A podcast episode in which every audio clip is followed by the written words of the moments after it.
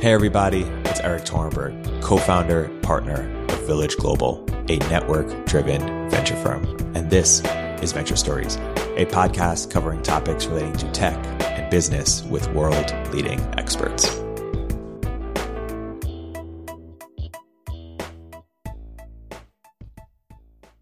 Hey, everybody. Welcome to another episode of Venture Stories by Village Global. I'm here today joined by two very special guests, Immad Akhund, uh, co-founder CEO of Mercury, and Jude Gomila, co-founder CEO of Golden. Uh, Jude, Immad, welcome to the podcast.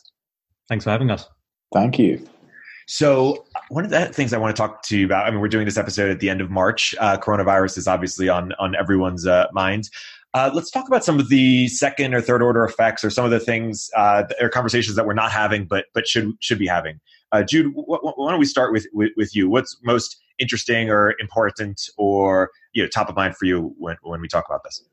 Yeah, I think I think what's top of mind for me in terms of these other order effects are, is the information lag that we're seeing between the conversations occurring on Twitter between all these different different people, from technologists to epidemiologists to modelers and amateur hardware builders and software people and concerned medical people, to to the institutions that we have that we have entrusted with large budgets, like $4.5 billion for the WHO and or, or more, to go and solve these problems for us um, in the first place.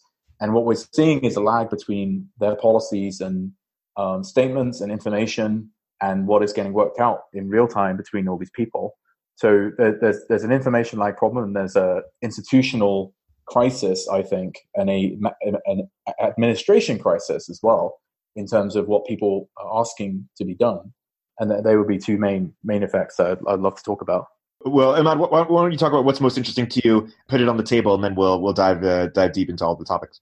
Yeah, I mean, I try to be like positive and optimistic about it. I think you know, I think we all imagined that there was someone at the top, uh, maybe at the CDC or something, that had like these kind of really cool screens where they'd done like scenario analysis of like every response they could have and like how Uh, when you see it in movies, it's like this is this many people get infected, this many will die if we do this kind of thing. I don't know. Maybe they just don't do that, but like it doesn't seem like they do it, right? Like they're not at all.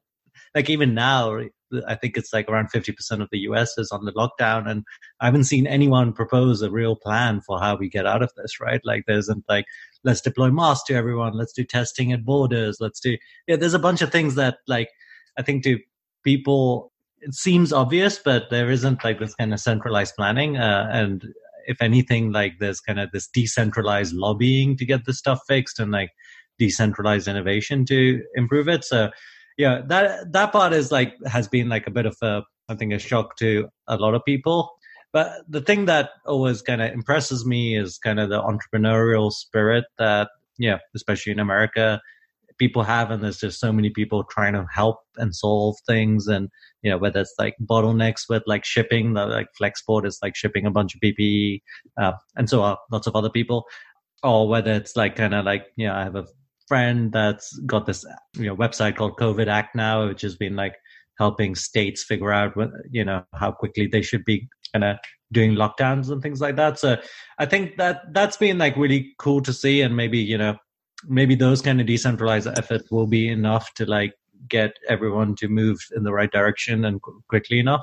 So yeah, there's some positives there. I think, I think, you know, I would love to see kind of more centralized approaches to just fixing this. Like it's very hard to have decentralized efforts against a kind of like a global pandemic that has like a very kind of, you know, uh, top down efforts would like work way better, right? Jude, I want to hear your thoughts because I think you've been advocating for more decentralized response. Whereas, yeah, I think the, the mainstream take is, hey, you know, more centralized governments, you know, can act much quicker, more more effective, you know, get things done e- easier, and that's sort of the, the big debate that we're, we're having. The U.S. seems to have you know worst of both worlds in, in, a number of cases. But but Jude, I'm curious to hear you sort of go off a little bit on decentralized versus centralized, and and you know which for where. Sure. So I actually want both. So I, completely agree that with Immad that I want I want to see a, a really strong centralized approach, and I want to see a really strong decentralized approach. And then ideally, the communication is great between all sides, such that the, the strategies end up locking into each other. So if the government, if the government, you know, say, hey, we want to solve these problems, who can do it? then you know these decentralized companies and the market me- mechanism can kick in and say, yeah, we'll do it. What's the budget? And the two the two have different kind of pro- you know two groups have different properties, and ideally they work together, they centralized and decentralized to produce a better solution. But we've seen a real failing on the centralized approach right now. We've seen a huge lag, to, and they should have a lag because they have inertia because they're a larger body. But the lag has been really great, and, and it seems to have been an unexpectedly long lag. We will definitely have a lot of learnings from this about how to move forward here. And I think a lot of institutions that people are going to ask them to be to be reframed and re, um, based on what's happened here. When when we do an analysis in eighteen months and we say, "Hey, what's this the best job we could do?" We're going to say, "No, this wasn't." But the US, to your point about US having both the worst of both worlds, I think it's got one of the best situations on the decentralized front, but because it, it's a much larger country, it's got a much harder problem on the centralized front to deal with. And so, what does that conversation look like in 18 months in terms of how, how organizations or institutions should be reformed? I'm not completely sure, and it depends on what ends up happening. If we end up containing this and everything is okay, and we don't have a wave two of COVID, and we don't have a wave three of COVID, and the economy gets back on track and it bounces back, then that everything is going to be like, okay. We responded, everything was okay. And if not, I mean, the elections are definitely going to play into this. And uh, I'm not, I'm not any kind of political commentator, but the the way that um, the administration handles this will definitely affect the probability of getting back in or not. So in 18 months' time, I think people are going to be questioning what what happened here, who who made the right calls, who made the wrong calls, and it will go back into their election cycles probably. Um, at least I would hope it hope it would that there would be a mechanism of of correction occurring based on who who had failing strategies and who didn't. I think there's going to be a lot of movement of people as well. I think a lot of people will move country, and they're going to move countries to countries that actually responded well. And we've already seen people people have talked about movement from the Bay Area in the run up to COVID just based on pricing. But now, if, if, if, if people are going to be shifting around the world and moving to places, we, we know people that got on planes and gone to Singapore, for example, and got, got out of the USA, worried about the response that was going to occur. So we may see a, a, a brain drain for, for, at least a capital drain as well, for people moving to other places that, w- that was already getting accelerated by work from home and tech being everywhere and like incubators being everywhere and talent being everywhere and lower prices elsewhere we may see it from a risk dimension now, where people people want to remove, uh, well, move to different places based on what happened here. I think like a lot of things we're seeing uh, with COVID nineteen are, you know, everyone knew there was these underlying problems in kind of America, and a lot of them are being kind of brought to the surface. Like everyone knew, like the lack of healthcare was a serious issue, right? The fact that like it's very hard to get preventative care if you're if you don't have health insurance, and I think it's like is it like 40% of people don't have health insurance or something insane like that so like yeah that's massively exasperated when there's like a global pandemic uh, everyone knew that fda is like impossible to work with and it's very hard to get things done and approved everyone knew that like the government has been underfunding kind of basic research. Maybe everyone didn't know that the CDC couldn't respond to a global pandemic very fast and like that could be improved. But I think a lot of these things actually like these underlying kind of thing uh, problems in the system. And when you have like this kind of large force multiplier kind of applied to them you see them like you know suddenly there's like massive kind of light on the fact that there was these underlying issues. So i think the positive take is a lot of the time you know it takes a while for us to respond. But i think in hindsight hopefully we can reform some of these kind of in- institutions and underlying kind of societal problems and then you know come out of this like going okay you know maybe we should provide kind of better healthcare that's that's not like ridiculously expensive in the US uh, and we can you know learn from what other people do and like and be in a position that you know if this does happen again we can react quicker and and be kind of at the forefront of a reaction to this totally Jude, were you going to jump in? Sorry. Yeah, I had a few had a few ideas off the back of that. So it's it's pretty clear that we're going to have to reorient our supply chains. So supply chains are very fragile. So we've got these extreme efficiencies that we built with with the with the supply chains, and we're going to have to now think about buffering different kinds of products and and stockpiles to handle this or, or handle other kind of global situation.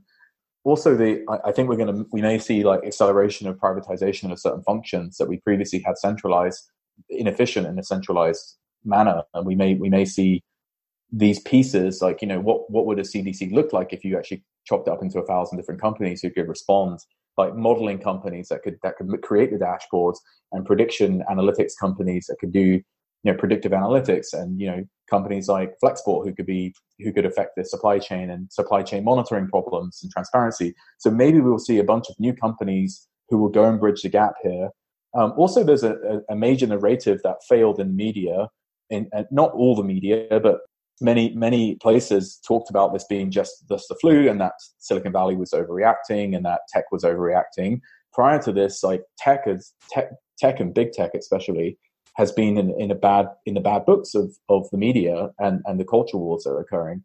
So tech has seen, seemingly come to the rescue in this particular case. They haven't actually necessarily solved all the problems in any way, but some some companies have directly done interesting things, as Immad said about Flexport. So there, there may be tech may be back in the good books um, with people here, possibly, uh, maybe not. And and certainly the the healthcare innovation may may need to change in terms of how telemedicine is going to be you know taking off and how you know we may have to actually have companies like building robustness into into society and people paying for that paying for that kind of insurance. Hopefully everyone's read it but nassim taleb has a great book called anti-fragile and like you know everything said in there like really resonates when we see these kind of events where like you know if there's tons of people in the US living paycheck to paycheck without healthcare, if there's like, you know, millions of SMBs that, that are in debt that can't like survive a month, uh, if there's, you know, these global supply chains, chains that break, no healthcare kind of stockpiles, like all of these things are basically like a fragile system, right? Like, and when you have these like, you know, it's not been that long, right? Like we've only been under lockdown in most places for two weeks, and like we should be able to survive multi month, multiple months of this without like everything kind of crashing all around us. So I think that like speaks to the fragility in the system, and yeah, these kind of shocks hopefully get us to a stage where we can see where you know where things are fragile and where we can like shore them up for the future. Yeah, intensive farming is another one as well. So I think there's going to be there already was a movement for cellular agriculture plant-based food, plant-based agriculture, and I, I think that's we're really going to have that in question now about about intensive farming and whether the risks that we have in these kind of you know marketplaces with lots of different animals or poor conditions where you know the immune systems may be suppressed of the animals and, and be a breeding ground for these pathogens. So that that's going to be probably accelerated and you know, for the anti-fragile, like what you know, looking through all the solutions of how we can be less fragile because we've got we've got global warming coming up, but no one's panicking about, panicking about that now until you know you have a million people that have water at their doorsteps and they're running around panicking for land. So I think I think this is a precursor for some of the some of the big issues that are going to be coming up again. So we, we'll probably see another pandemic again, and this is not the worst, absolute worst possible mathematical like R zeros and delay factors and symptoms and like mutation speeds that you could possibly have. So we got to prepare for the next pandemic, and we got to prepare for like the the slower um, crisis of, of of the of global warming as well. And, and maybe maybe we can actually have more serious conversations about this stuff now. Are, there other trends that you think are going to be uh, accelerated that are perhaps non obvious or perhaps reversed? I think there's a bunch of like startup trends that like some of them are obvious, you know, like whether it's like work from home culture and decentralized kind of remote uh, remote work. Uh, there's telemedicine, any anything where like you can do something online that previously required you to do in per- person. I think like that trend was already happening. Uh, remote education, remote fitness. Uh, I just think this this kind of highlights that like actually there was a bunch of things you could do offline and you know you never you never really needed to do a lot of the business travel that people were doing. You didn't really need to go see a doctor for something that could have been done via like a video chat. Uh, so i think those things are like happening on mass because these people just can't meet anymore. Uh, and i think that those trends will continue. And and yeah lots of people will come out of this and think oh yeah if only i had this piece of software that would have made like this education process easier or would have made like this kind of fitness process easier. And like i think we'll see a hopefully like a whole bunch of innovation there. And I think, you know, if you, the current startup funding ecosystem is like really dried up, but the only types of companies getting funded right now are ones that like actually work in this kind of enforced remote culture. Uh, so, you know, companies that are like facilitating working working from home or one of these other things. They're they're the only ones that are getting funded right now. So I think we're actually going to see a lot of innovation around those trends that were they already existed, but I think this has highlighted how we could go a lot further. Yeah, and and uh, I, I think we'll have a new age of biotech. So bi- biotech has been you know bubbling up in Silicon Valley and other places and getting kind of interesting, right? And we saw that with Andreessen opening up their biotech fund and Y Combinator going into bio. And now, for me, like you know, in, if we see, I don't, I don't think we we are getting diminishing returns in software. I think I think it is a, a bit of a myth, but maybe there's maybe there's diminishing returns in some kind of some kind of web property, um, the web in general. But the the age of biotech, I think, is upon us. So every every person now is going to get more and more interested in bio, biotechnology and learning bio. And then we have a, we may see a neo renaissance of people caring about academic papers and acad- academia, ideas, you know, the, the truth and, and actually caring more about the stuff. And also we've, we've had a pretty, I would say an a, a, apolitical generation to some extent, like, you know, in terms of people not caring about you know what's around us and and how we got into the situation in the first place. I think i think we might see a lot of people now want to cut the bullshit and actually just get straight through and say like who who's running us? Are they the most competent people around? I think there's also going to be some trends in security. So you know we we if you look at the global security in terms of different countries and power shifts there's going to be a lot of power shift that that, that follows um, what, what is happening now depending on who are the winners and who are the losers of, of, of what happens here um, we'll see capital and, and movements as well. Uh, you can already see, like you know, the stock market coming down, and um, if if there are if this continues to drag out and we have a really heavy wave two and a really heavy wave three, different countries are going to perform at different abilities in, in this problem, and that that will shift capital around. That will shift the, the currency markets as well. So, and then there's security as well from a kind of the global tools we're using. You know, which tools are safe to use and which aren't safe to use. So I think I think this is going to impact everything, um, almost every single wake of life. I think people also will want to have more distributed solutions to their personal sustainability, i.e., you know, possibly people caring more about growing their own food, having their own kind of solar power on their own uh, on their houses and power packs if they can.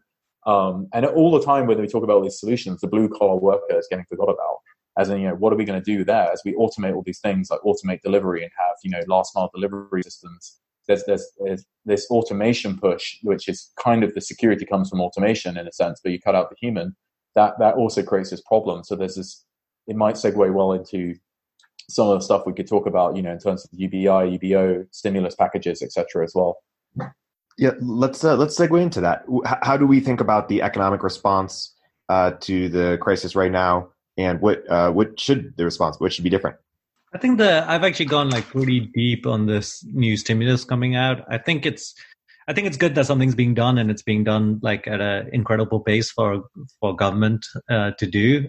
I think the the big missing piece to me is like definitely like there's not enough going into like figuring out how we get out of this. So yeah, the way the federal government is going right now, we could be we could be on for nine months. So like the stimulus is just not enough, right? Like it's the stimulus is very much like a two and a half month stopgap for SMBs and and people. Um, it does a lot of things right, but it does it uh, kind of using the existing system. So you know, at least with SMB space, for example, like instead of Albert Wenger had like a pretty good proposal, I thought, where it was just like, hey, let's pause rent and mortgage payments and let's let's pause any kind of lending uh, and give people kind of like UBI thing and just like you know just like kind of like freeze things in that way, uh, which I thought was like a nice proposal. The the current kind of SMB loan is is not that. It's much more, hey, let's people let's give you know a bunch of SMBs money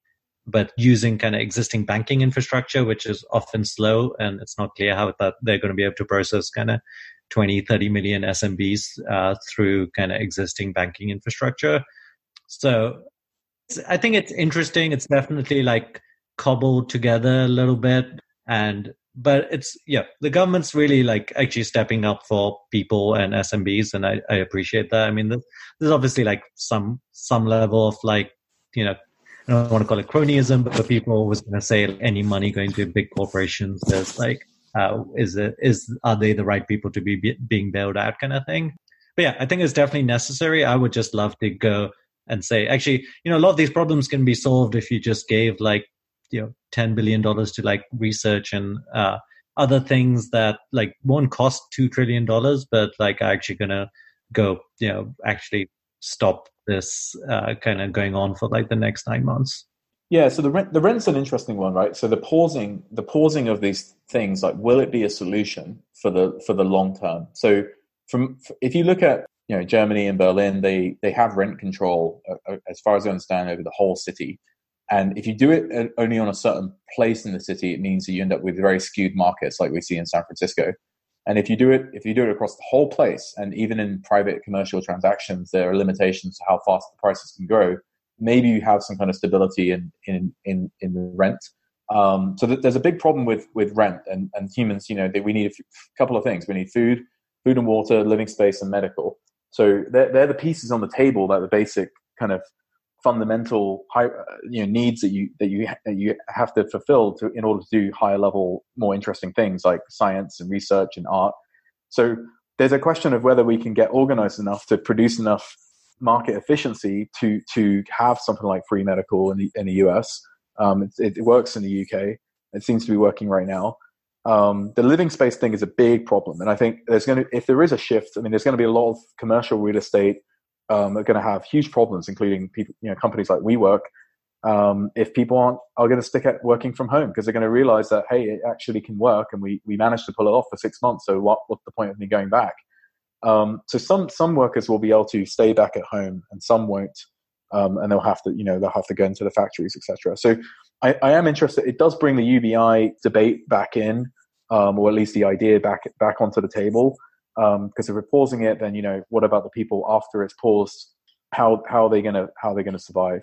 And and I think I, I wanted to see a shift in the conversation from rather necessarily UBI to UBO, I ownership, universal basic ownership rather than actual universal basic income where it's it's you don't really earn you're just getting the output of it you're not really owning it and therefore there's an incentive misalignment um, so there may be new models that we can actually look at that might be more practical and on the on the bailout side for the big companies in my opinion like if we bail out a company that's very large that already did moves to move cash off the balance sheet and do stock buybacks we should own the taxpayer should own a piece of that business at a fair market price now sure the government has to do um, strategic um, ownership and strategic bailouts to keep things that are very important um, running for the economy, but at the same time, it shouldn't be a complete washout for the for the taxpayer. On the small company side, I think that's where it's much harder. So these, these coffee shops and, and restaurants and all this stuff are, are going to go out of business. And if you think about it, if they really had own, if they own their building and they could go back and shut down the building and come back later, they would have a better chance of booting back up again. But if they're paying rent um, if it's not frozen, um, they, they're going they're to have a serious issue in even booting back up again. And the rent was already putting their business under massive pressure. So I think that's a major part of a concern for the small businesses, especially the the kind of retail side of it. I uh, I've always wanted to have Karl Marx on my podcast. Oh, I, am not I'm not uh, advocating that in any way. I'm, I'm, I'm advocating a, a interesting uh, optimization for for market market mechanism where people have incentive, incentive alignments. Yeah. So no, I, I think it's I, I, think it's actually pretty fascinating. Uh, can, can, you and then a lot of crypto community seems you know adjacently uh, you know like some of the mechanisms there seem to be trying to uh, achieve some of what you're talking about. Can you talk more about what it would look like in practice? What could experiments look like, or, or how could it work? Or just paint a picture of more. Of... Yeah. So I I I mean the jump. Yeah. So I, I thought that the the UBI thing in general has not been well thought out in that in that where does the money come from and where and how do we align these incentives so there's never been any really deep discussion on incentive alignments back into some kind of market mechanism of putting something back in and there's not been a discussion of really where the money comes from how much it's going to cost. So all these experiments we keep seeing you can do that experiment but it doesn't experiment what we need to test which is how does it work at scale? So i actually don't i actually don't know. I have not i've not run any numbers or done any modeling and like just you know figured that out. And then the rent the rent part is, is is really super complex. And you can't just come into a system that's already got a certain layout on the chessboard and try and make a particular move that doesn't work because the chessboard's laid out in a certain play, in a certain way and i'm coming from a, a, european perspective on this as well having grown up in the uk i think Immad also has that uk perspective when it comes to the healthcare yeah i mean i would say like you know, it's it's actually not that complicated. Like we don't need crypto to do it. Like fractional share ownership already exists. Like if you give if you give a company two billion dollars, that's like about six dollars per U.S. citizen that you could distribute through like fractional share ownership. Uh, yeah, I don't know if we want to go do it all on Robinhood or something like that, but you know, fintech infrastructure has been kind of built up over the next ten, last 10 years that like doing something like that, you know, computers are pretty good at counting to 300 million. Uh, so I think we can do any of that. I mean, whether there would be like political will to do something like that, and like you know, there'll be some questions around like having everyone go through kind of KYC and yeah, those kind of basic kind of questions. But it's not. I think it's like mostly about like choosing to do it. I I don't think we need a really complicated decentralized system to do it. Like public market shares are centralized systems anyway. So if we're going to distribute them kind of to every US citizen, we would just use a centralized system to do it. Yeah, and, and, and a more controversial area to talk about here is that is a function of the number of people we end up having on the earth, right? So if we if we we've got a certain value being produced and certain amounts of goods being produced in all the different areas like food and energy and power, and we have you know we have more people being born than are dying. So we have an unsustainable model for human growth versus the growth of all the things we need to produce to fulfill that. And it's just balancing, you know. So the, if you take it to the limit and you say, "Okay, how far do you want to go?" Like, do you want to have hundred billion people on the earth, and do you want do you want the you know the squeezes and the problems that come with that, or are we going to try and figure out some way to be in some steady state? Is there a maximum upper limit of the number of people that we want to have on the earth? I don't know if I agree with that. I mean, if you look at most Western countries, uh, they're no longer producing as many kind of people as are dying, and also the rate of acceleration across like you know every region basically is like negative so i think most models agree that like we're going to cap out on the number of humans on the earth and actually that by itself is a problem because a lot of kind of you know a lot of like economic activity still requires like more labor uh, maybe that'll change in the next kind of 20 years but i think I, I don't think we have a problem with too many people. Uh, I definitely think we have a problem with like how resources are distributed among them, uh, and you know what will happen if like capital becomes the main main kind of earner rather than labor. Uh, and hopefully those problems will, will be solved by the time they're like super important. But but yeah, I don't think we're running out of resources or people. I mean, or space. Well, I mean, yeah, there's a there's a distribution problem for sure and if it, you either solve it on the distribution and, and, redistribution um, area, or you have to produce like excess amounts for the whole the whole system. That that to me is there's also an efficiency like how how far are we willing to push these systems efficiency wise? Like let's just say this this um, this this uh, the virus the coronavirus did come from Wuhan. You know, did did that was that a result of pushing farming efficiency or market efficiency? Literally, the market efficiency of having all these different animals next to each other to the maximum and maybe we need to put some some rails back on with with our international systems in terms of supply chains and security and sustainability. I, I do hope that like we are moving towards like a but your prediction there, Immad, is right that we that we end up with a, a certain number of people because if it just if it continues to to grow these other problems as well. Well, you know, we've really definitely bent the curve on our on the human spread exponential spread uh, if you look at it on a graph. But yeah i agree. I mean we there's definitely a lot of problems. I think like one of the problems with capitalism and you know i love capitalism as an entrepreneur but you know it does like it just kind of favors getting more and more but i don't think humans really need more and more. I think they they need like purpose and like um, yeah, like what people really need is not necessarily what capitalism, capitalism delivers to people. So I think that's, yeah, a lot of these problems are like kind of related to that, right? Like capitalism is just always trying to like get more efficiency and get more money, but that's not like kind of happiness, uh, not in like a shallow sense of happiness, but like actual like contentness and. Uh, yeah, are there any con- either of you have any sort of concrete recommendations as to how to fix for that? You mean fix for COVID or fix for the whole? fix for human happiness. This is small Meaning and happiness. I think like you know there is like a little bit of capitalism that helps. You know, I think meditation apps and like you know those types of things. Like there's obviously like there's gaps that they're fulfilling in terms of giving people kind of better health, mental health tools, um, and that does lead to happiness. Uh, yeah, I don't know. There's there's definitely I think there's a lot of things that like technology does do right when it connects people, uh, and then there's places where it breaks. I have a I have a general thesis that I think like every generation, like the next generation gets better at using the technology that was like given to them in the previous generation. So I think like we just have to probably wait a generation to see like what our kids end up doing with kind of all the social media tools and things like that that that, that our generation invented. So yeah, potentially a part of it's just waiting, and like I think better better tools will emerge. Uh, I know that's like a little boring, maybe. Yeah, I don't know. What else? You got some good ideas, Jude? Yeah, so, so one of them is um, GDP metrics, right? So we measure GDP and we me- measure all these kind of economic outputs, which don't necessarily come back to like what people want. So we've been chasing these graphs, and ch- the whole society and economic system is chasing these particular measurements, which don't necessarily correlate to what is important, and that being maybe you know people's people's well-being and happiness, that maybe being their economic productivity, but only in a means to an end, right? Which would be that back to their means and happiness, and maybe some other purpose, which might be an intellectual purpose or pursuit of exploring optionality for the human race, um, which you could argue, you know, capital in, in, itself is, is some kind of optionality for, for people. So there, there seems to be a breakdown of, of this measurement. Let's just give you an example here. So say the GDP falls, but as I say, everybody um, went worked from home and hang out with their family and talk with them more and, and actually, you know, grew some grew some vegetables in their garden and ended up getting the food and looking after each other and having a good time. It, that's probably not what's happening for most people right now. But if if you can, you can design something where the GDP goes down, but people's happiness, well-being, fulfillment, knowledge, um, arts goes up. And I, I think um, that's one problem here. We don't have a way of measuring that stuff, so we go and measure what we can measure, and then we end up managing to that measurement, and that that's a major issue here.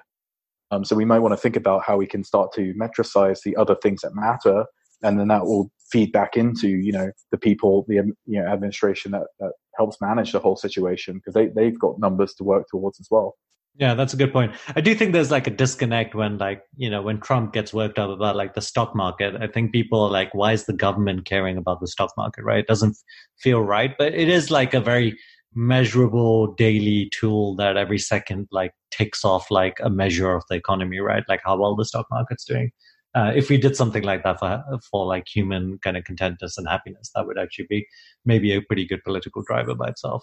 Yeah, and maybe it's going to be possible with you know companies like Calm.com that you may you may end up being able if you get enough distribution and you can jump the selection bias of getting it outside of techno- normal technology users into the mass populace then maybe you can start metricizing the happiness front.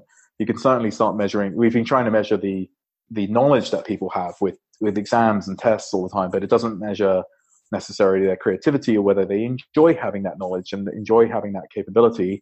We've certainly been measuring the optionality that people have, and when we talk about market and people's 401ks, we, we talk about we're effectively talking about their optionality to get what they want.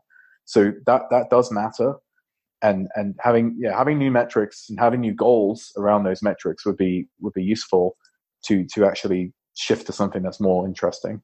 What do you guys think about sort of the the value capture problem? You know, Jude, you're working on Golden. You know, a lot of people could, um, or you know, a few people could have a lot of value by, you know, creating knowledge that other people then use to to build on top of, and and they capture value. But the the construct of of of sort of value creation and, and value capture and and sometimes the, you know people sort of create foundational knowledge and then people then use to build other things don't don't capture that that value. What, what do you think about that? Why don't we reframe it to value release? So one of the things about value capture is it seems it still seems back in the old models of like i know i, I know the intent is is is, is well meant there but uh, if we reframed it to value release how much value can release into the network where you're part of the network and you're to you're a super node in that network because you're the distributor and, and you're to release so much value that it's to ricochet back to you and you'll absorb the value. So so I, looking at this from new new lenses of value release and value absorption could could be interesting to reframe the entire problem of of, of value capturing.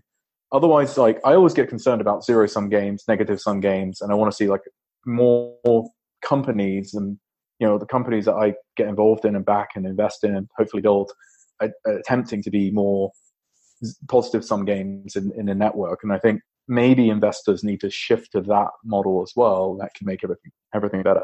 I think there's, uh, you know, Mercury is a bank, and like, you know, one of the things that one of the reasons we exist is because like other big banks have like been in this kind of overly value capture kind of situation where they charge a lot of fees and like do do a lot of like lack of transparent things uh, and i think the reason it's happened in banking is like there's just a lot of kind of regulatory kind of capture and like regulatory monopolies uh, that's just kind of reduced innovation in the space. So i think the main thing that and you know it's hard to get governments to act in this way but ideally governments would like encourage uh, innovation and encourage competition and encourage like breaking of network effects. You know there's a lot there's a lot that could be done with companies that have like strong network effects whether it's like google or facebook uh, which just makes it so it's yeah the fact that they're like making something and capturing value and like giving value to their users i think that's fine. It's just when you end up with like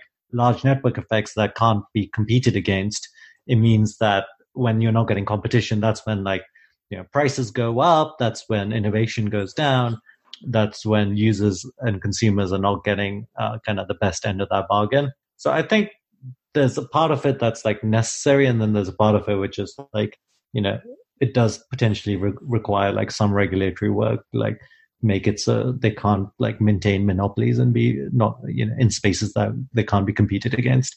I mean if there if there is good competition and they're winning uh, and you know they're winning because they're providing value to users and consumers i think that's fine. Uh, if it's just like they're winning because they you know managed to get an early lead and like now have a network effect and aren't doing the best things for their for their users i think that's where like we should think about doing something about it. Uh, yeah. Yeah a few things to riff on there like the the we kind of have these net we haven't you know current administrations around the world um, don't really necessarily they're not really network effect managers, and uh, and we there's all this there's a lot of like fiefdom optimization and guard you know what we really need are guardians of the network now. Like if we look at this COVID problem, we have people we have lots of countries putting export controls on their own goods so they can't shift you know so people can't leach the the equipment out of their own countries and not necessarily even very optimal syncing of those of these equipment between the different countries. So if they thought in more of a network manner and said, "Hey, we're all in this together. We already trade, and we need to sync all this stuff together," then then that would be interesting. If we can if we can get these kind of people thinking in more of a networked way, um, that that would that would come back to this kind of value capture, value release, release, value absorption. Like where am I? Where am I in this network? What's my function here? What's the optimization require uh, condition over the whole network? Totally. Maybe let's segue into how should startups be thinking about uh, COVID, and um, what are some non-obvious uh, thoughts uh, related to that? Maybe Immad, we can start with you. Yeah, I think one of the hardest things about startups is like when these situations change and you've got your you've got your 2020 plan that you just built in December and you were like very committed to it. I think it's uh, entrepreneurs are like almost by definition like stubborn and optimistic. Uh, I think it's worth actually really stepping back and doing like it's much better right now to go like what's the worst thing that could happen like what happens if you know i can't raise in the next 12 months. What happens if the economy doesn't recover? What happens if like my users don't have as much discretionary expenditure and like my revenues go down? And really go like okay like what is the worst case here? And like how do i survive that? Like is there new products i need to build? Um, is there a thing that i need to do extend my runway? Uh, you know one thing i think startups can easily do bad is just not kind of not think about extending the runway quickly and effectively enough. So, you know, if you have 500k left and you're burning 100k right now, that's only five months. That's just not long enough. Um, I think you want to not do multiple cuts and layoffs. I think that makes everyone in the team feel like their their job is threatened and they, it feels like the CEO doesn't have a good plan. But I think if you need to and you know it's a it's a hard situation but if you need to ex- you extend that runway like right now and not wait and extend it for 10 months at least right uh, in that situation. So i think there's i think it's worth going like worst case scenario and and planning it all out. If things turn out positive right if it's you know if we handle this whole thing really well everyone's getting getting back in the in the jobs and everything's looking pretty good at three months that's great. And then you can like rebuild it up that's fine. And you, yeah, you will always feel bad if you didn't prepare well enough, but you're not going to feel bad if you over prepared and then things turned out better than they did. So I think that's like a very practical advice that I would give people. Um, I think I think these kind of VCs and angel funds, everything, everyone has gone like way tighter, and I've seen a lot of companies kind of thinking about going to Series A or seed funding right now, and it's yeah, it's going to be a hard slog. Uh, it's not not doable. Like there'll definitely be people that do it, but especially with so much uncertainty in the in the air, I think it's better to you know wait it out um, and and really focus on kind of building the company and yeah, hopefully just you know keep growth up. Yeah, to add a few few things to that. So yeah, I mean, runway is a, is everything on this one. So you know, there's a stimulus package that some people can apply for, and you got to look into whether it's appropriate for your company. Anything to improve your cash flow as well. So there's probably things you can do to to get that improved. Going for more revenue, I would say go for revenue earlier. Cutting all the bullshit projects from your company and just really focusing on the thing that's going to really move the needle. Uh, working harder to a certain extent as best as you can without like compromising your immune system and risking yourself to COVID right now. And if you're a hardware companies, I've seen some interesting tactics from companies like Astranis who uh, they they ha- they're a hardware company that they have to go to their lab, and you know so so creative ways to keep your product moving and your roadmap moving, and they've moved to this kind of distributed model where they can still keep everything um, improving and and working in very small teams, and they they're being creative how they can survive it. Some companies have pivoted as well, so becoming more relevant to this market and being in line with either directly working on COVID things or or working on secondary, tertiary effects that might come from it, or making something that actually is you know parallel to helping people work from home or helping other businesses survive. So I think I think there's a lot of there's now a lot of money out there as well from the government that's being pushed forward for COVID directly COVID you know projects that you might be able to pivot to. I think from the investor perspective as well, really like having those conversations. You may not want to raise straight away because as Immad said, everybody wants to raise right now. So it's it's a clusterfuck in terms of um, investors reading their in, like reading their inbox and trying to get um, things done, and they're they're also probably slowed down because they're having to remove all their finances around, and um, so the the raising when to raise is is, a, is an important question. And if you're running out of money right right right now, then maybe you want to do some kind of revenue experiment or consulting. Sometimes you know you may have to do some consulting to make ends meet um, while while building your startup. But I mean, given that there will be a good bounce back out of this probably. And you know, I think it's still a good time to start a company, start a startup. And me and Immad went through went through that recession in 2008, 2009 when we were building Heyzap, and we survived it. When we were down to zero cash, negative cash, and and and making decisions that were pretty extreme for for pure survival. And um, you know, we were always told by by the previous generation that you know lots of the best companies came out of the recession. So, you know, I do think if you still want to do a startup, it could be a very good time to start the actual product work. And then when, when this starts to lift back up, then we, then you can get your raising back on. I think a lot of things that, you know, people, when you're in like a lo- long kind of bear market, people forget, uh, sorry, a bull market, people forget like the lessons of the pre- previous bear market. And I think those things are like kind of playing out a little bit. So, you know, one thing that I've always believed in, and like I think people slowly stop believing in, is like having just a really strong lead investor that has like a deeper pockets and like is is kind of kind of back you up in these kind of times. And um, it's yeah, this is more like a hindsight thing. Either you have it or you don't have it, but but a lot of investors and VCs are like now going like, hey, this is now our job to like make sure that the companies that did have um, you know good uh, good chances, but like now are struggling in this kind of sudden downturn. We want to support them uh, through this. Uh, doesn't mean they're just going to like bail bail companies out, and you know they're obviously going to get some equity out of it. But I think the good investors that are lead investors are. I've seen them kind of behaving well and like not being onerous in terms and like really backing up their companies, and it's great to see that. So. I think a lot of these kind of lessons from um, previous times that that didn't matter as much when like all the markets were up are going to matter now. So yeah, something to think about. Totally. Um, you had a, a post uh, about a month ago, Immad, uh, talking about fundraising. You need to optimize for the medium success case. Can, can you un- unpack that argument? Yeah, I think this is it, right? it's it's basically actually like a, a perfect kind of sudden synthesis of the point I was trying to make, which is that you know like startups are just not like a very straight journey, right? Sure, there's some people that just hit that exponential and just grow every month for like all the time. Uh, that's great, but there's a lot of companies that that are not that are doing well, but not like absolutely killing it, right? Like maybe the growth rate is seven percent a month, maybe. Uh, maybe they've got some like really cool project coming out soon, but it's not like live yet, and they haven't quite hit the milestone.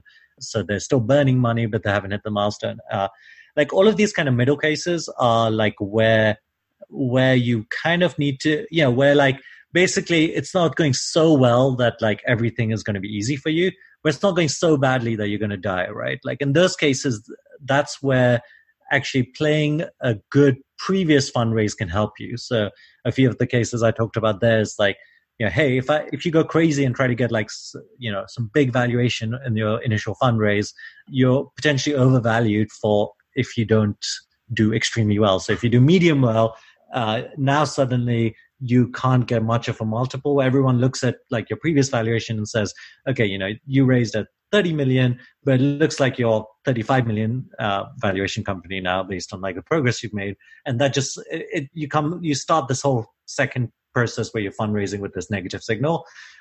And I think a lot of it comes down to like, what are the, what is going to be the perception in the market when you, when you do need, uh, when you haven't quite killed it and you need to like go raise money or or you need to go to your existing investors and and get like extra cash? And you know part of it's like what happens if there's a huge recession and and suddenly like you know all the all the capital markets dry up right? So i think there's a bunch of things that are like kind of in this kind of case of like optimizing for the medium case. Uh, one of the you know i said don't have too high a valuation have ideally a, a strong lead investor and like you know if you end up having a slightly worse terms with them, but they have like a really strong kind of founder friendly reputation. They, you know, the reason these people have like that strong reputation is because they go to bat for their founders, and that's that's always helpful in these times. Other things, uh, yeah, I'm always uh, telling people to not avoid having multiple leads, especially in seed rounds. Like you want to have one person that has real skin in the game, real ownership. Big VC funds sometimes participate in seed rounds, and yeah, they don't really care when they put 100k in. They just see that as like an option call for the Series A. Uh, but that's not a good option for founders in the case where there is the medium medium success and like you go to uh, you know you go to that VC firm and they're like oh you know I'm not I'm no longer that excited about what you're doing and now you've got everyone else in the market saying, "Hey, why doesn't that VC that already backed you? Why don't they want to back do your Series A?" And yeah, I've seen companies get really hurt by that. Not just in the Series A, that can hurt you in the Series B as well, right? That can be like almost a. Hopefully, it doesn't kill your company, but it can definitely like massively uh, hinder it. Uh, so there's lots of these uh, kind of little things that I think in fundraising people people get like kind of excited and they don't think about yeah you're selling this vision right like entrepreneurs always selling this like dream that like they're going to grow forever and they're going to be huge, etc. Which is good. I mean, you have to believe that and you have to sell it, but you also have to prepare for like, okay, what are the contingency plans if I don't get quite to those goals?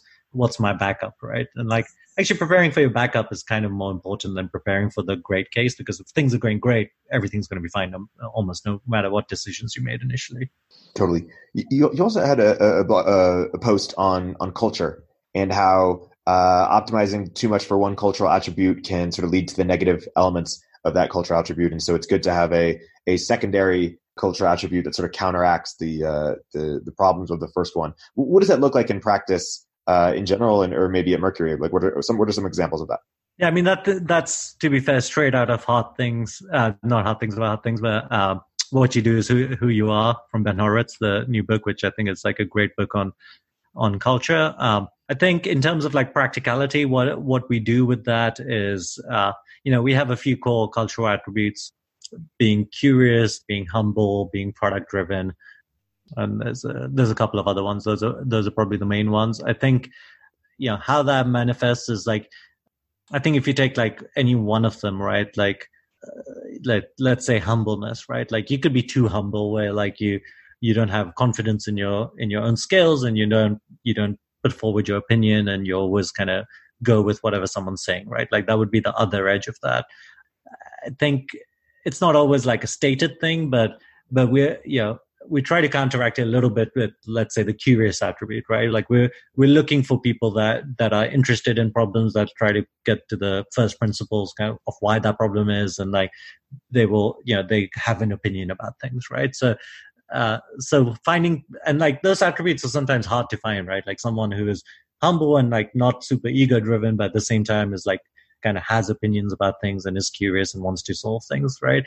So i think you there's like a balance and like yeah we don't necessarily have it perfect but there's a balance of like cultural attributes that you need to have and you need to kind of be true to them right? Like if the if like if the leadership is like much more kind of alpha uh, wants to wants to be like really forceful. I mean that can work right? Like there's plenty of cultures that are like that. Uh, so i think like you don't want to take someone else's model and like fit it to you but i think if like if it comes from the top and like there's this like strong belief that these are the cultural attributes you want uh, you kind of have to think a little bit further and go, okay, yeah, this is what I want. Like, I want a smart person, but I also want them to uh, not like be kind of uh, dismissive of other people's ideas, for example. So, like, you just need to think a little bit further. Like, what would the most my- myopic person that followed this culture like? What would be the downside of having that person? And then you need to go, okay, like, how do I counter that downside?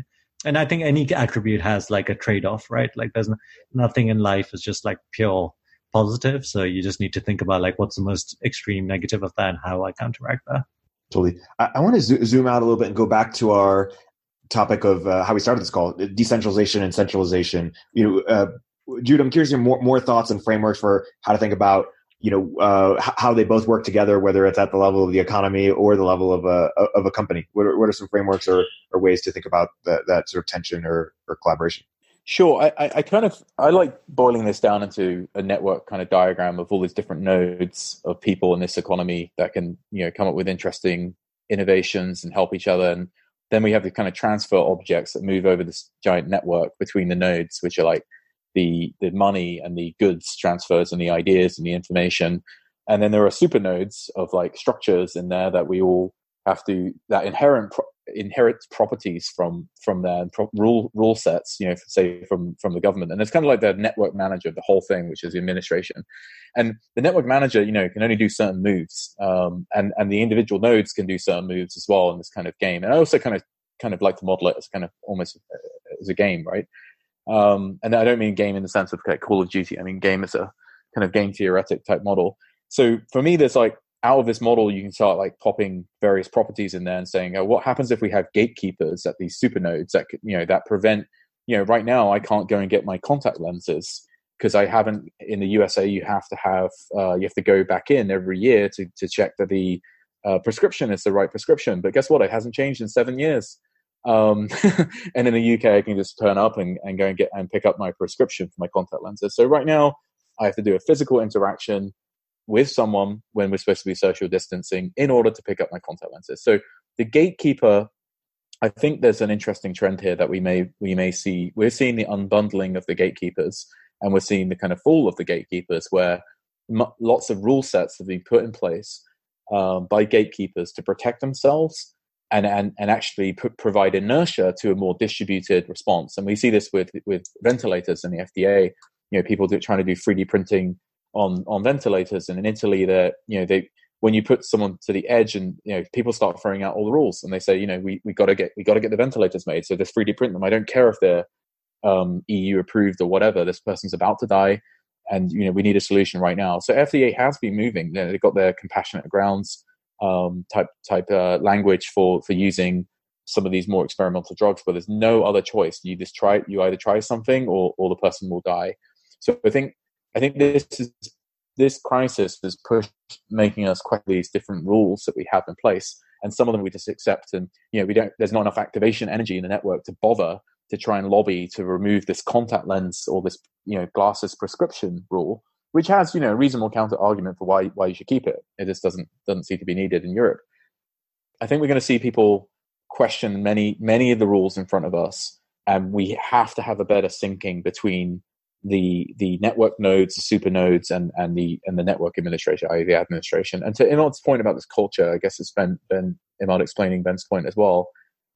I was thinking while you were walking that, that idea through that, you know, why do we not vote on some of the cultural properties we're looking at um, for for some of the people that that uh, are, running the centralized system. Um, so you know we we're not defining the, the, the characteristics of the centralized system in the ways that maybe we should be. Um, we go after a person, an individual. Maybe we should be looking at characteristics that that would be optimal for running this whole network, and what is optimal for the for the decentralized approach as well. Jude, are, are you really into the idea of futarchy? Like, should we run companies or society by uh, by prediction markets? Uh, I haven't thought it through much. Um, I, I what I, I I prefer run it like we're running it right now, and suggest tiny little changes that add up to being something better. So it, iterate rather than do large large fundamental radicals. I think they, they these the experiments of the past and history don't have shown that the radical like changes don't really work. There's too much of a shock to the network. So I, I like to think of it more as an organism where you where you make these small changes, mutations, or whatever, and you you improve to to a better kind of evolved state. Can, do you want to walk through the idea, and we can maybe pick it apart live? Oh, sure. So yeah, basically, the idea, it, let's say at a company level, uh, or you were talking about voting on culture. Uh, you know, one example could be voting on whether so the, the, whether the CEO should be fired or whether we should keep a CEO. So right now, the board board gets together and they say, you know, hey, we, you know, four of eight, you know, seven of us think that the CEO should be fired. Let's fire the CEO. In a futarchy world, you could imagine uh, sort of polling, you know, all the employees at the company or the employees who matter, and saying, hey, uh, if the CEO is is at this company, what do we think the return, you know, the state of the company will be in a year from now? Uh, you know, you put a bet on that. Versus if the CEO is replaced, what do you think the um, you know company will be at uh, a year from now? And if, if oh, interesting, okay, they all unanimously, yes, sort of leveraging the wisdom of the crowds and skin in the game.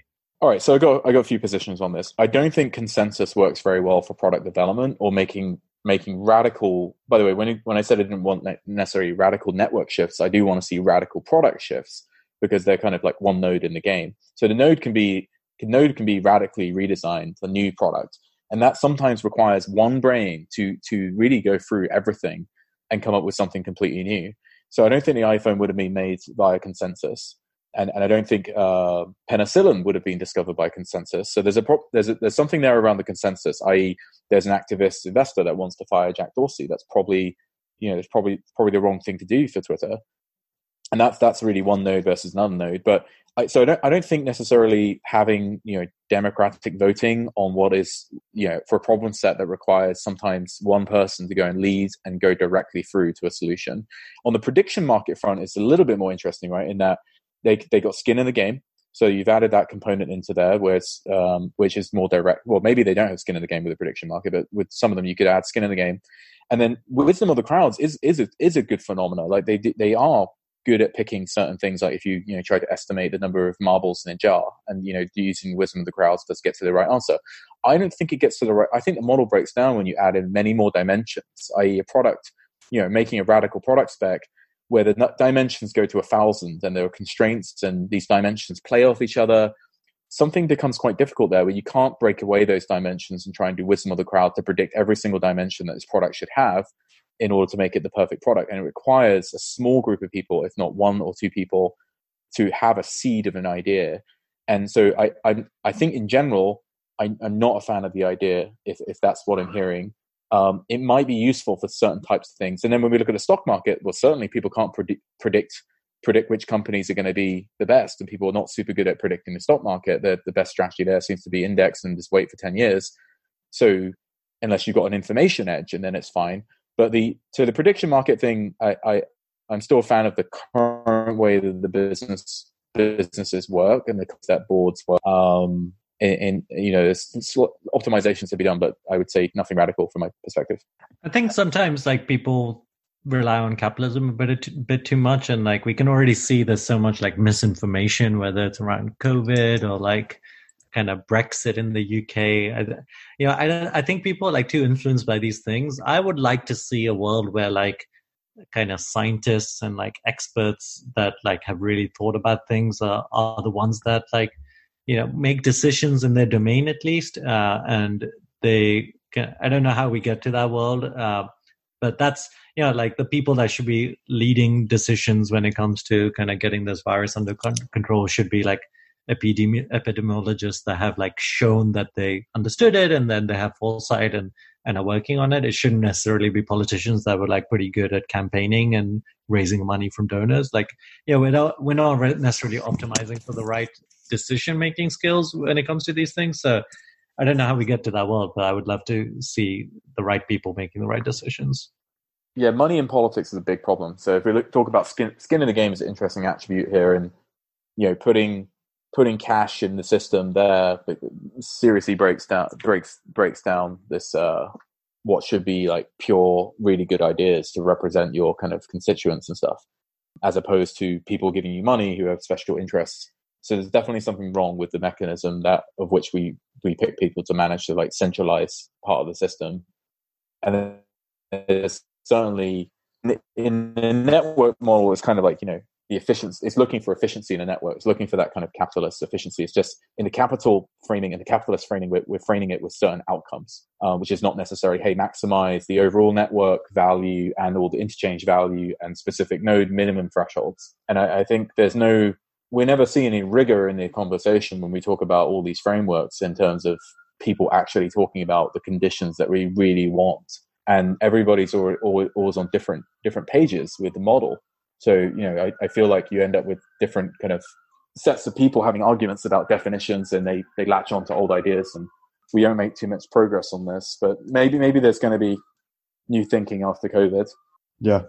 Interesting. Uh, Arnold Kling had this uh, sort of post talking about the financial crisis or this idea of aligning knowledge and power where basically the people that were you know closest to the data were furthest from the decision from the decision making process and it seems like that's that's here too and it's if you have a centralized process you need to sort of you know immediately shift to get those right people in a decentralized way. Like i.e markets typically filters for for you know for experts in the sense of it gives them the resources.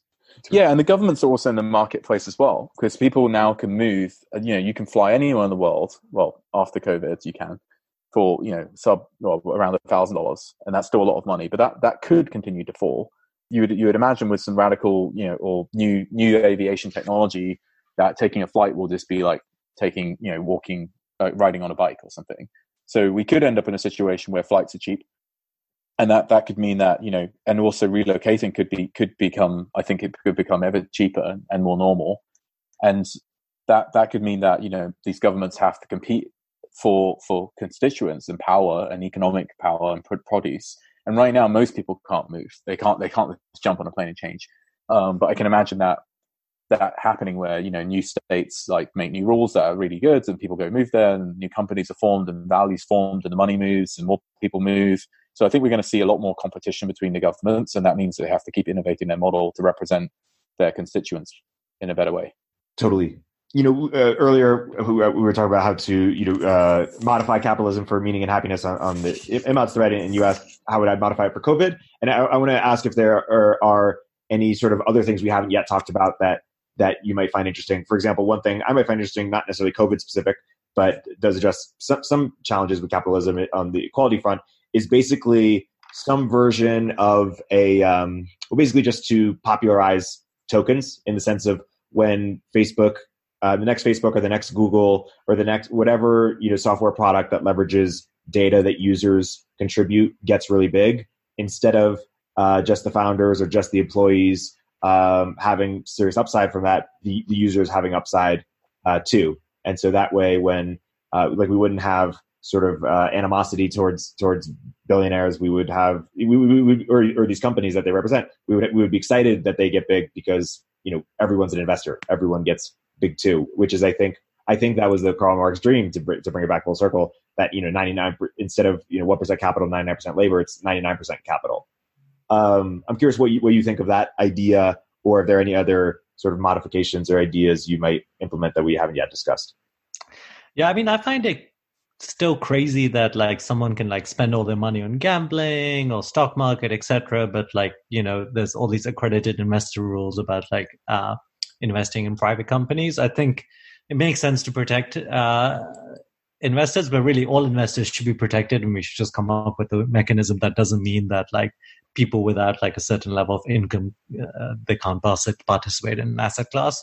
Uh, I think those kind of like rules actually make it hard for companies to do any sort of like kind of tokenized distribution of wealth. Um, and I think like yeah, I I dislike kind of like going quite far with capitalism and then and then making like rules that protect like richer people and richer businesses. I think that's where a lot of types of capitalism have ended up. Um, but uh, yeah, I think it's a cool idea. I think there's definitely and there's companies that would be willing to do it, and they you know they find it hard to do it just because you know everyone's like crypto's answer, but really actually like you kind of need governmental support to do things like this and uh, and to do them well. Uh, and yeah, in some countries, I guess they'll allow it, but in the US, it's pretty tricky. Uh, but yeah, I think there's definitely like good ideas there. People have shown, I mean, you saw it in crypto, right? People really do want to participate in the creation of these kind of technology products. And uh, I think if they could be incentivized in the right way, uh, there is like a way to do it. Uh, I don't think it's like the answer is always crypto. I think the answer is like let's think of making a great product that incentivizes people in the right way, and the technology solution is like separate from that. Uh, but yeah, I think it's definitely interesting. Yeah, I totally agree on the accredited investor stuff. So in the UK, um, it is just not like this, and, and many other places. And know, when it's just astonishing to me that you could have a threshold and say you're only you you are not allowed to put that money into the start this new startup, even if it's your best friend, and you and you even if you can program and you've actually read the source code and you've read this you've read the early stats and you really like it, um, and you're frugal and and you don't gamble and you don't waste any money, but you just want to make this one bet on this company and you're not allowed to do it.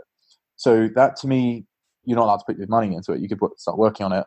That to me is an arbitrary rule, and it and it seems like we need to move to new standards, which might be you know the punishment that comes with like defrauding people if you if you do something bad. Um, and you know there, there needs to be maybe some some conditions and rules on there um, so we we got this gatekeeper problem once again with IPOs, and you know we, we may have seen some new kind of stuff happening with Eric Ries's IPO market, and there's a gatekeeper problem up there. There's a gatekeeper problem on who could be an investor. Um, we've also got a monopoly problem. So when you play the game Monopoly and you go around the Monopoly board and you've got this 200 dollars, you get this reinjection of money um, to to uh, when you pass go, and that that that makes the game more interesting so if you remove that, if you make it zero dollars, the game becomes boring, um, and it actually it ends up with someone getting monopoly too quickly. And if you increase it, if you go up to 300 400 $1,000, $2,000, the effects of the monopoly, um, assuming the bank can keep keep putting this money out, um, get you know the game the game can continue on and it can end up in some kind of stable state and someone doesn't get the monopoly. So I think there's some balancing and retuning that could be done to keep the game interesting and you know if the game was boring so we do some of this rebalancing already. And there's certain thresholds where if you do too much well there's no it's not that interesting. And if you do too little it's it, it's broken as well. From the data ownership perspective to, to switch to a different area that you mentioned you know that we're seeing this happen in europe more where individual users own own their kind of data rights from from a kind of ethical standpoint from a kind of privacy standpoint from a monetary standpoint. So I, I think that's interesting um, I don't see why you know when I go around the web, um, I should be able to make a trade and and you know make a trade with a website, which is which is hey, I've got some data, I'm willing to share it with you if you're willing to share me some information or something that I, I think is interesting. And the reason we haven't done it yet and it doesn't really work very well yet is that we haven't productized it very well. And I think I think it's a crappy solution to have to click you know accept on cookies. You know, do you want cookies? Yes or no? And you've got this horrible banner. That is not that is not what I talk about.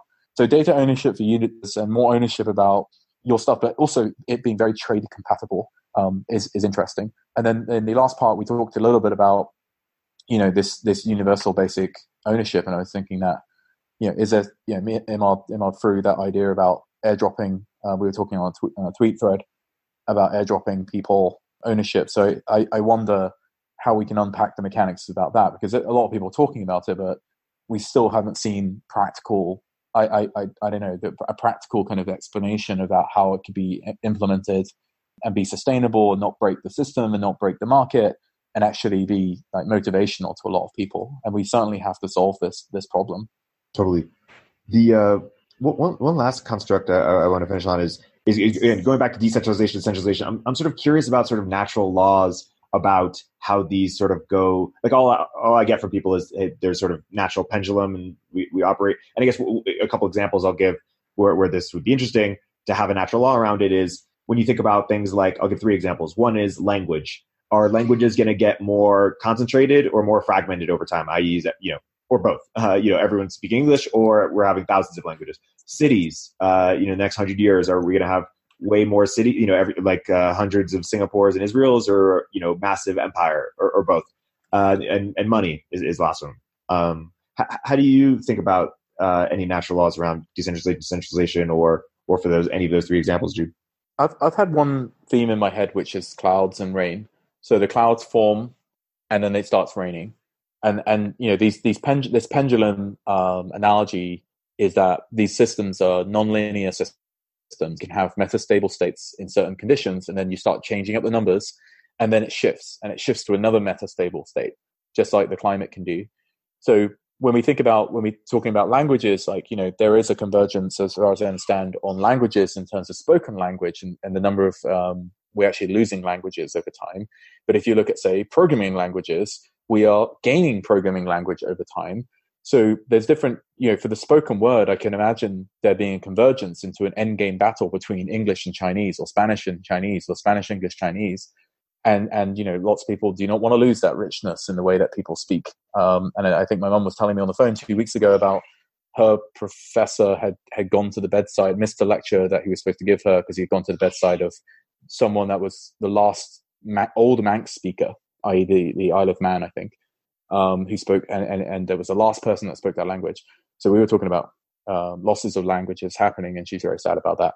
But um, so the question is if, the, if we're gaining programming languages and we're losing natural lang- like natural spoken languages or written written types of languages then we're losing that for some reason because we're not logging it whereas programming languages we're logging it. So could we have better sensors that could actually record all these rich languages and variations? The other thing that's changing is that we have evolution occurring and, and we have modification to the body occurring and eventually we have new ways to have memory which you know like computerized memory or whatever. So that may allow us to actually store more languages and maybe even learn these languages faster. So I, th- I think my prediction on this one is that we're going to lose languages, unfortunately, and we're going to gain we're going to gain programming languages and other kind of non non spoken word languages, and then we're going to go into a rebound where we have this Cambrian explosion of new ways of communicating because we can actually handle it as a human. You know, we may have some universal translator, so someone might gesture you something and and you and you get a kind of response in in your your receiving language.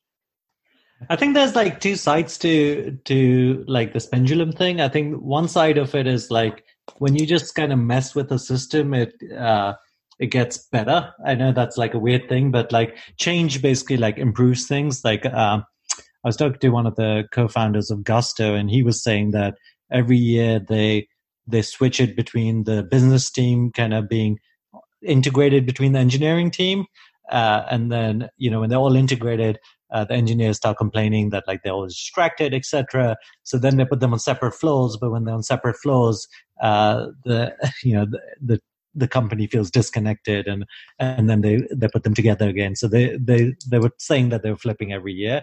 And i think that's like where that pendulum effect is that like uh there's like kind of pros and cons to to doing things one way or another whether it's like centralized or decentralized or whatever. And uh, i think like when you switch between them you remember you remember a lot of the pros you had and then they they kind of like legacied into the pros of the new system and then like when you when you go too far into it then you then you care about the um, the cons a, a lot so i think that's where the pendulum comes in but I'm, I'm a big believer that like humanity as a general is progressing forward so i don't think like all things will have a pendulum like i don't think we're going to forget how to defeat bacteria using antibodies, antibiotics. And I, am not a believer that antibiotics will become like ineffective over time. I think we'll just develop better ones and new ones. Uh, so I think there's like things that are like truly progress and knowledge is like the easiest kind of form of progress that I don't think goes backwards. But I think there's, there's concepts that, that do have this kind of balancing effect to them where where I think they do go backwards and forwards. Like there's definitely there's definitely benefits to centralization. There's definitely benefits to decentralization, and that's why like those concepts will never leave us. They will always go kind of uh, in in like back and forth between them. Yeah, and and to extend the analogies here, like we saw this with with cloud and client side type type technologies, right? You can imagine that in the future there might be some kind of device that could sit on your on your wristwatch that could have like the the the state of the internet backed up in for for the, the last 10 minutes or something so so you know the data would be on the client side there but being backed up from the from the decentralized place And I think we've seen these oscillations between like client side back to like distributed back to client side. You know, like let's just take this the Cray supercomputer. You've got a Cray supercomputer, you're terminaling in, you're getting into the supercomputer, and then you've got your personal computer. Then it goes back to the cloud, and then you you know you're doing some kind of SETI at home in a distributed, you know, early 2000 like distributed computing. Then you're back to an iPhone, which is really powerful, and then you're back to a virtual terminal, which is just a screen, and you've got some kind of um, cloud, you know, machine in the cloud that you're running off, like Suhail's new new company, and then you're back to like some other. You see, this oscillates depending on the technology variables. And if we look at offense and defense, if you look at like the sovereign individual when they talk about defense and offense, about how armor, like physical armor for knights, changed the the balance between the power of the king and the power of the state and and the power of the distributed power. Um, and that shifted. Uh, technological innovation is kind of this like, you know, mini kind of events coming up, these little black swan events that change the game and that could be a discovery in technology um, usually is and that shifts it. It can shift the balance between these two states. So then we but it doesn't have to be the dichotomy as, as i think you guys um, talk about um, as in allude to that, that it can be put together where we've got some advantage of the of the centralized state and and the advantage of the distributed network um, and and they can come together. And i think the technology changes that occur allow us to do this either shift it between centralized and decentralized or put it together better. And i can imagine with um, some new technologies coming up that we would actually see a, a, a, kind of more integrated system. And it is a shame to see like you know everyone go on about decentralized systems decentralized crypto decentralized everything. It doesn't have to be like that. I think i think you can have hybrid um, there's always a third way and there's between these dichotomies is, is one other learning. Look for the third way. There's always a third way and that's the hybrid system. Is there anything that we haven't yet gotten to that you think would be interesting to get to or wanted to cover? I guess uh, everybody should keep really safe. Everybody's going to be okay and we're certainly trying our hardest to to come up with solutions and help cross connect people and solve covid and you know caring about your family and everybody around you is there any um, is there anything you uh, disagree on relative to the topics that we, we talked about today? You guys obviously know each other super well, um, but any sort of interesting disagreements that are worth uh, teasing out? That prediction on the um, the state of humanity, will we end up in a stable state of, of numbers of people, or will we end up? I mean, I do agree, believe it will go to a stable state. I think me and might have a disagreement in how many people will end up on the Earth, as how in the prediction people, models. Yeah. How many people do you think will end up on Earth? I really don't know. I got a feeling it's going to be 10x more than than your number. So I mean, I'll, like I'll the for, whole yeah. the whole of the Western world is contracting. Uh, even the second differential in India is like down. Like I don't know where where are these people going to be. Like Africa is like the only only continent that's growing, and like uh, there's like a very obvious trend that uh, as people get richer and they get like more move into cities and out of farming that they stop having babies. So it's not with the United States, right? The United States is not contracting. The United it is, States is actually the only people that are having babies in the United States is immigrants. Uh, if you, across yeah, like the population of yeah. If you if you remove immigrants completely, like if no one was coming into the US, I'm not removing anyone. Yeah. So so I'm just. No, but I'm this just, is people uh, coming from other parts of the world. That's not like that's not a good way. Yeah. Uh, no, but the, the actual population in the USA is climbing steadily, and the actual only population because only because of immigrants.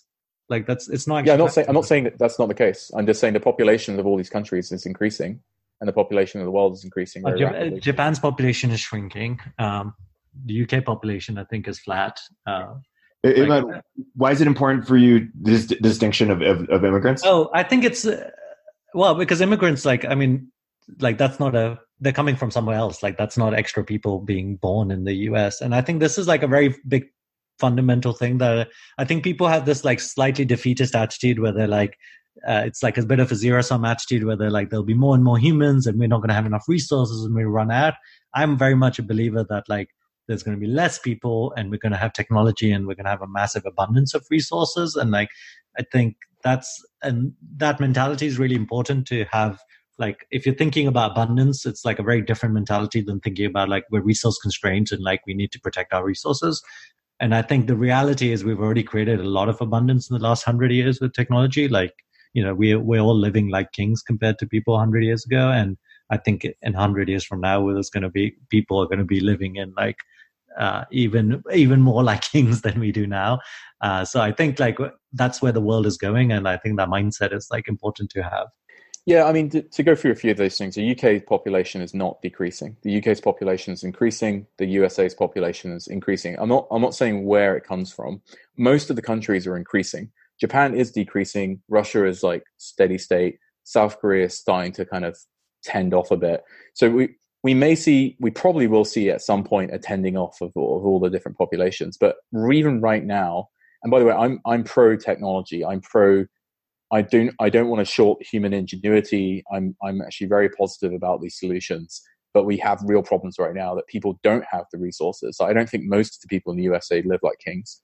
Um, we live like relative kings, possibly to you know a dark ages 15th century peasant who can just about get by and may not get by through the winter um, but I think we got serious lack of resources, dis- at least in terms of the distribution of resources, is, is a serious problem, and I think it's going to get worse.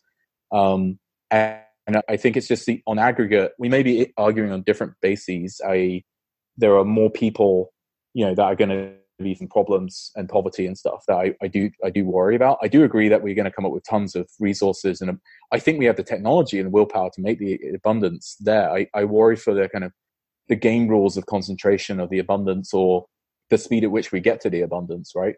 And I, I do want to get there. I do want to get to the promised land of this abundant utopian utopian uh, world. Yeah, I just, I mean, I don't think we'll necessarily agree right here, but I think, I think we've been arguing about this for years, right? there's, there's definitely like a misallocation of that abundance. Like I yeah. think everyone in the on the world could be fed very easily, right? Like everyone, yeah. Like uh, you know, there's people that are wealthy that are, like throw away like food that could feed like you know hundreds of people just individually even so i think like there's definitely misallocation of like capital and kind of resources and other things but but the like the total amount is huge compared to like where we were uh, even with population growth and i think it's only going to get bigger and i think we'll come up with solutions for like how to kind of yeah. We're getting, we're going to get to sustainable. It's like the interesting question is a steady state. Like how how many people will the steady state be in, on this earth, and will it keep like climbing up, and then will we hop planets, and then we kick off a new graph kind of thing. Yeah, I mean, if you look at most countries, I mean, the U.S. is a big example of that. Like, it's just not very dense, right? Like, there's not. Yeah. We could we could probably fit another 10x people in the U.S. That, yeah, that's the way I think it will go. Yeah, there's some in- interesting stuff around that. Um, that was one of the ones we disagreed on. I think it was one of the main ones because we've been having that debate for a long time, and it's really hard to predict, like where, like what will the population look like in 50 or 100 years time of the world? Like, you know, where will it be? Totally. Yeah, I think we whenever Jude and I are arguing, we we we're always off the same page that we want to get a con- constructive answer. So it's always gonna yeah fun to, fun to have these arguments. Totally. I, I am glad we uh, got. Uh, got some of that recorded.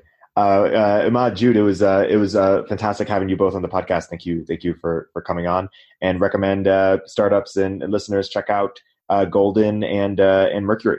Uh, guys, thanks for, for coming on the podcast. Yeah, yeah, thanks, thanks so much. It was really interesting. Thank you.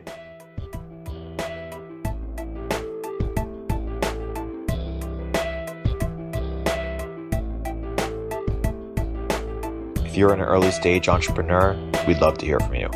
Check us out at villageglobal.vc.